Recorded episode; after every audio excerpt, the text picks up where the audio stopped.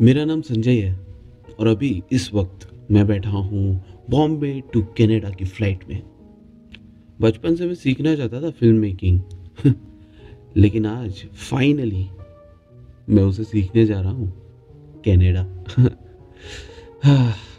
एक बात का दुख है कि मैं यहाँ पे अपने दोस्तों और मॉम डैड को लाइक फैमिली और दोस्तों को छोड़ के जा रहा हूँ। लेकिन ठीक है उन्हें भी पता है कि ये मेरा ड्रीम है और वो मेरे लिए खुश है। हाँ मैं खुद से बातें क्यों कर रहा हूँ? वो फ़्लाइट टेक ऑफ़ कर रही है।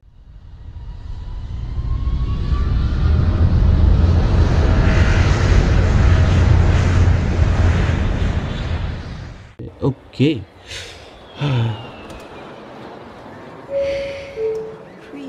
पंद्रह घंटे की फ़्लाइट थक गया हूँ मैं। लेकिन सारी थकान निकल रही है धीरे धीरे ये बिल्डिंग्स इनको मैं इंटरनेट पे देखता था यार। हाँ कनाडा कनाडा हाँ वाह टैक्सी हाँ, चलो। बहुत खुश था मैं यहाँ पे आकर। मैं टैक्सी को रोका और तभी मुझे एक कॉल आता है।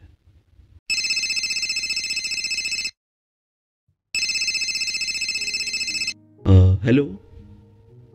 Yes, Sanjay.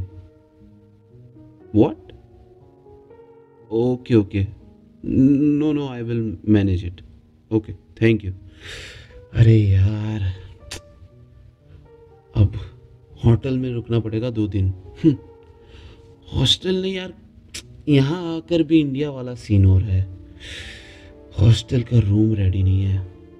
ठीक है, कोई बात नहीं। वैनकूवर में ही रुकेंगे दो दिन और तीसरे दिन तक तो मेरी रूम ठीक हो जाएगी। जहाँ तक मुझे पता था, मैं अकेला था उस रूम में। मैं अकेला रुकने वाला था उस रूम में। मेरे साथ कोई और रूममेट नहीं था। मुझे यही कहा गया था। मैंने पूरी सिटी को एक्सप्लोर किया। बहुत मज़ा आया। और तीसरे दिन मुझे एक कॉल आया। उन्होंने मुझे कहा कि आपका रूम रेडी हो गया है।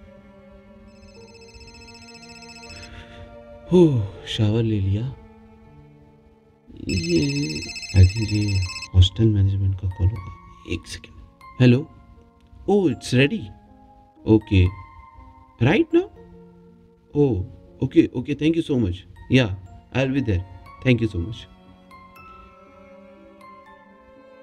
Hostel management ने मुझसे कहा कि आपका रूम रेडी हो चुका है आपके लिए टैक्सी हमने भेज दी है और आपका कैंपस टूर भी आज ही है गेट पे दो लड़के मेरा इंतज़ार कर रहे हैं